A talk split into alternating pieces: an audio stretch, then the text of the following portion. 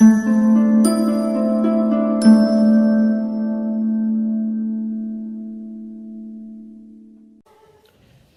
scuola in Italia. Si va a toccare uno dei temi più caldi, più attuali, che hanno anche indebolito l'ultima fase della diciassettesima legislatura del governo Renzi con la buona scuola. Voi tenete conto di questo, che da quando la scolarizzazione di massa, quando un governo va a toccare la scuola, chi tocca? Tantissimi insegnanti, tantissimi studenti, tantissime famiglie. Quindi quando tocchi la scuola, tocchi un nervo scoperto. In genere chi tocca la scuola muore, no? Parlo da un punto di vista eh, politico. Questo ha portato molti a pensare in maniera assurda che quella degli insegnanti sia una casta, perché una casta che guadagna 1600 euro al mese sembra una casta eh, un pochino misera, poverina. Cioè una sorta di lobby, gli insegnanti sono quelli che fanno due mesi di ferie l'anno, eh, sono quelli che a Natale non vanno a scuola, a Pasqua non vanno a scuola, eh, se un sindaco a freschino chiude la scuola e l'insegnante sta a letto, cioè quindi viene creata anche una logica dell'insegnante, non tenendo conto che è un lavoro meraviglioso, anzi personalmente, però non conta, per me non è nemmeno un lavoro, per me è come averci una barca parcheggiata sul mare è il mio hobby e io la mattina vengo a fare le cose che mi piacciono con dei marinai, voi, costretti a far finta di essere interessati alle mie lezioni, c'è l'applauso anche di Giulia eh, rispetto a questo, interessati alla mia lezione perché devono, obbligati perché però devono sapere, però non è un lavoro semplice, devi sapere tante cose, devi studiare tanto, devi mediare, devi correggere compiti, preparare, però questo se no diventa la difesa di una categoria che poi pur facendo parte non è che sono un grande amante della figura dell'insegnante, una figura storicamente antipatica, no? È clown bianco, eccetera. Allora, in Italia to, in, la scuola inizia con, nel 1861 e prende come riferimento non una legge nazionale, ma la legge piemontese che era stata fatta da Gabriel Casati, ministro dell'istruzione. Ma le scuole in Italia, essendo le scuole elementari a carico dei comuni, diventano cattedrali nel deserto. Perché? I comuni che non hanno soldi non istituiscono le scuole, quelli che hanno soldi hanno la classe bene aristocratica, dove si dice perché io conte devo mandare mio figlio la mattina insieme ai figli dei contadini. Non sta nel cielo né in terra. Io ho il mio precettore privato, mio figlio studia col precettore privato e ci si organizza così. I figli dei contadini, i contadini dicono se devi lavorare la terra non hai tempo per andare a scuola, quindi rimangono delle sorte di, cate, di cattedrali nel deserto. La Chiesa si era sempre occupata dell'istruzione e dell'alfabetizzazione minima e continua a portare avanti questa linea. Però la legge c'è, la legge Casati c'è, quattro anni di scuola elementare, poi la possibilità senza prospettive di studio futuro di un sapere tecnico e, oppure il subito iniziare il ginnasio, 5 anni più 3 anni di liceo, no? quello che poi diventa invece scuola media, biennio del liceo e 3 anni del liceo. Una scuola fondata prevalentemente sul sapere umanistico. Per quale motivo? Io mi devo chiedere chi formare. Chi forma questa scuola? La classe alta.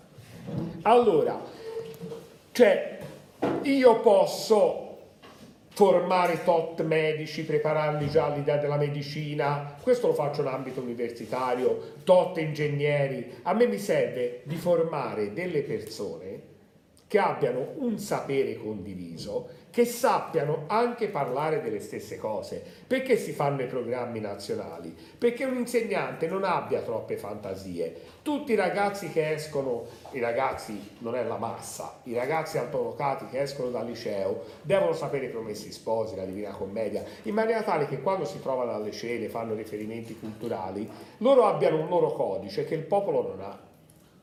È chiaro? E quando uno poi è formato, poi farà il medico, poi farà quello, ma non, non, c'è una specializzazione molto forte. L'importante è avere una formazione culturale molto alta. Questo era importante, ma è per pochi. Nel 1877, con l'avvento della sinistra storica, abbiamo la legge Coppino. La legge Coppino mette un anno in più di scuola, cinque anni, però è, fa, fa, fa confusione nel senso che eh, i, primi, il primo biennio, i primi tre anni di scuola possono essere racchiusi in un biennio e quindi fare un anno meno, cioè fare eh, tre anni in due, no? Se te poi fai tre anni in due, anche l'obbligo scolastico rimane a due anni. Non cambia molto rispetto alla legge Casati, la cosa che, anche perché rimane l'istruzione nelle mani dei comuni, la cosa che cambia è il fatto che vengono fatti dei corsi di alfabetizzazione per gli adulti. Cioè la differenza sociale, lo status sociale, a che iPhone siamo?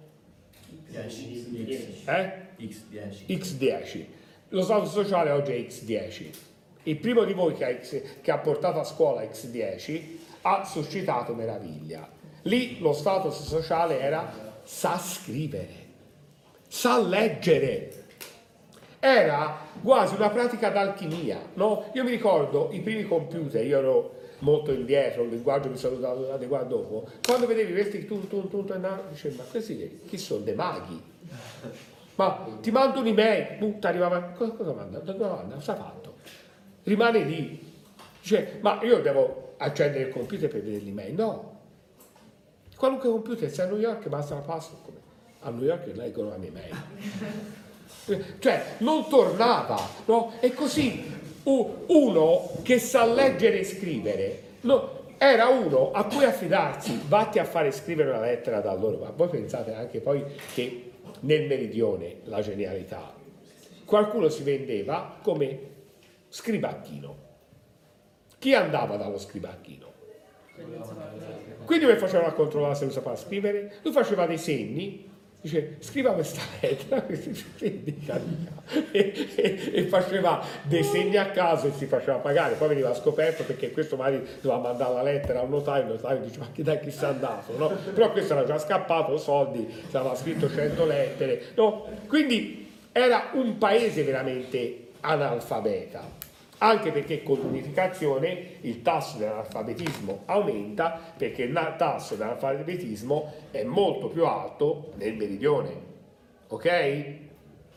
Allora, quando è che ci si chiede se cambiare modalità di scuola? Quando c'è un boom economico, con l'industrializzazione.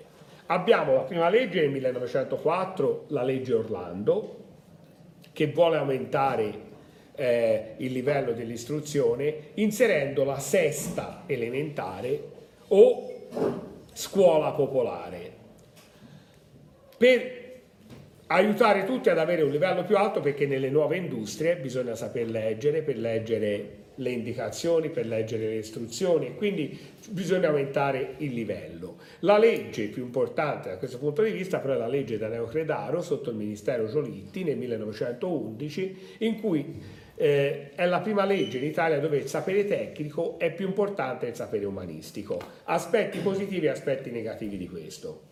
Aspetto positivo è che la scuola si democratizza un pochino, cioè ci si rivolge a una platea più ampia.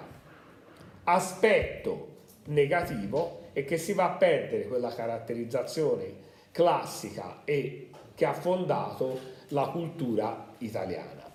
Eh, la legge da Neocredaro è strettamente connessa alla legge sull'istruzione e la legge più importante della scuola Italia rimane la legge Gentile del 1923. L'abbiamo vista a storia, però vi ripeto alcuni aspetti. Intanto una legge contraddittoria e paradossale, perché Mussolini è uno che al di là delle immagini che si vogliono dare a Gresti, lui che si spoglia, che eh, lancia la battaglia del grano, Mussolini è un uomo che punta sull'industrializzazione. Ma allora perché la legge gentile che va a togliere quella dimensione tecnica? Per un motivo che è un motivo di marketing. Cioè, gentile nella squadra di governo significa andare a giro e poter dire che uno dei filosofi più importanti del mondo è quello che sta curando la mia riforma dell'istruzione. Quindi lui punta su Gentile quasi esclusivamente per quello. E inoltre il fascismo prende una matrice filosofica, io vedo gente che non sta attenta, ovvero può prendere la matrice filosofica materialistica al marxismo? Poteva, però c'è già il comunismo la matrice filosofica positivista, c'è già il pensiero liberale. Allora, quella che è rimasta scoperta è la matrice idealistica. Io credo questo, ma la mia visione, che non è che l'idealismo ha fondato il fascismo, ma il fascismo si è ricostruito una virginità filosofica prendendo l'idealismo e dando lo spunto anche a Hegel per questo. Per questo la grande anomalia di pensare Hegel come un eh, protofascista. No? Hegel ha una filosofia diversa. Quindi la scuola italiana diventa una scuola ampiamente classista, ma una scuola dove la formazione classica crea degli individui con un sapere enorme e con una flessibilità enorme che poi sono invidiati in tutto il mondo. E il classico è il faro di questo, del pensiero pensante contro il pensiero pensato, cioè il liceo classico, il liceo scientifico e poi verrà istituito anche l'istituto tecnico. Viene fatto anche un liceo femminile, eh, perché le donne andavano al magistrale per occuparsi poi dell'alfabetizzazione all'elementare con ruolo di maestra, un liceo femminile che però non è un liceo che ti forma all'università, eh, perché il liceo era solo per i maschi. È un liceo femminile che ti forma ad essere una buona moglie acculturata di un dirigente però poi il liceo femminile salterà dove verranno fatte francese, eh, economia domestica, filosofia, storia, cioè anche materie importanti, però ci sono, mi sembra, al primo anno in tutta Italia meno di 150 iscritti, quindi è difficilissimo poi da sostenere. Io richiamo all'attenzione ancora, eh, più seria. La legge gentile crea un impianto Gramsci la critica solo per gli aspetti classisti, non per l'impianto culturale, che poi proseguirà anche dopo la seconda guerra mondiale. Eh, continua questa dimensione anche perché una scuola diversa avrebbe eh, voluto dire dare anche valore alla filosofia comunista eh, e quindi si pensa ormai Hegel è, è stato annoverato, insomma, malgrado in quell'ambito di destra e quindi c'è un punto di riferimento filosofico che può far comodo anche alla democrazia cristiana. Anche perché Gentile, che inizialmente si rifiutava allora, rifiutava allora di religione nelle scuole, si è poi addomesticato ed accettato. Eh, cosa succede? Che negli anni 60 il nuovo boom economico ha bisogno di nuova linfa industriale, quindi viene fatta la scuola media unica da Fanfani, rimane l'impianto liceale come impianto superiore, però poi nel 69, dopo la contestazione, c'è libero accesso a tutte le facoltà con qualunque diploma, quindi anche con quello dell'istituto professionale, dell'istituto tecnico, il magistrale, siccome durava quattro anni, viene fatto l'anno integrativo di quinta per poter andare a qualunque tipo di facoltà. Sono le lotte degli anni 60, fino ad arrivare poi ai decreti delegati degli anni 70 che creano una scuola partecipata, una scuola democratica, una scuola dove le decisioni devono essere condivise. E eh, la scuola rimane, diciamo, sull'impianto gentiliano finché poi il ministro dell'istruzione Berlinguer dei governi Prodi eh, negli anni 90, tenta una riforma della scuola eh, cercando di fatto l'abolizione del classico, cosa che non gli riuscirà, ma poi questo impianto di una scuola eh, meno idealistica e eh, più collegata nemmeno a un meccanismo tecnico, ma a un meccanismo d'addestramento del sapere, perché cosa era successo? Che il liceo piano piano era diventato un liceo di massa. E il liceo ti apre la mente. Quindi il fatto che tutte le classi sociali possano aprirsi la mente, probabilmente qualcuno si spaventa. Iniziano le riforme Moratti, Gelmini, fino ad arrivare poi a Renzi con la buona scuola e la scuola rientra nei parametri proprio del positivismo pieno. Test, risultato al test, certificazioni, se sei qui sei B2, se no sei B3, se no sei C1, se sei C2, sei A4, sei A6, i, i, i, la, eh, i finanziamenti avvengono tramite probabilmente i nuovi test invalsi, cioè quindi l'idea che io vi devo addestrare alla conoscenza per saper fare determinate cose e non per avere una conoscenza ampia e flessibile. Chi invece fa autore di questa scuola dice ma come ti sbagli?